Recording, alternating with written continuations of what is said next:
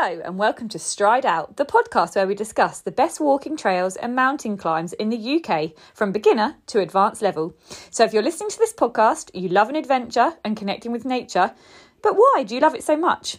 In today's episode, we'll have a little twist and are joined by the special guest Emily Reed, who is a clinical psychologist. Myself and Emily got our wellies on and went out on a very muddy, socially distanced walk around Richmond Park in London to discuss how being outdoors has helped us through lockdown and the scientific research behind it.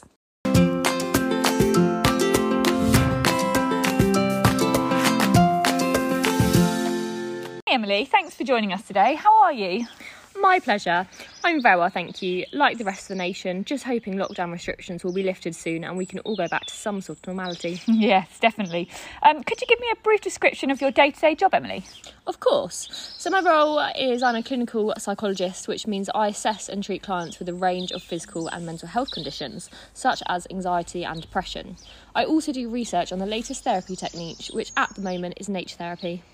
Thanks, Emily. So, you've mentioned anxiety, and if we take ourselves back to the beginning of the first lockdown, I know that I felt extremely anxious about what was happening.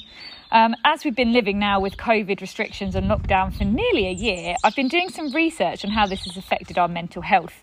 Uh, the charity Mind did a survey in June 2020, and 60% of adults said their mental health has got worse in lockdown. So, Emily, could you tell us a little bit more about your nature therapy? Yeah, of course. So, nature therapy is based on the idea that people are connected to and impacted by the natural environment.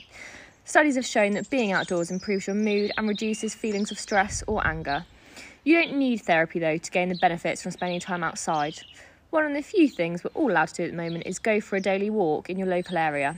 It is so important to spend time outside your house, breathing in the fresh air, or even just saying hello with a friendly face.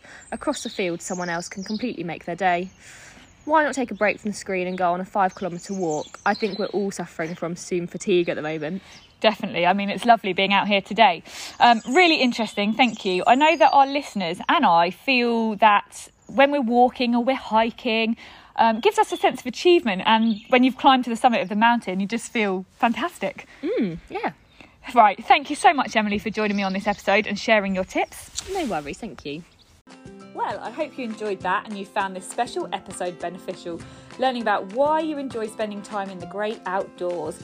As ever, guys, stay safe, go on an adventure, and tune in to next week's episode.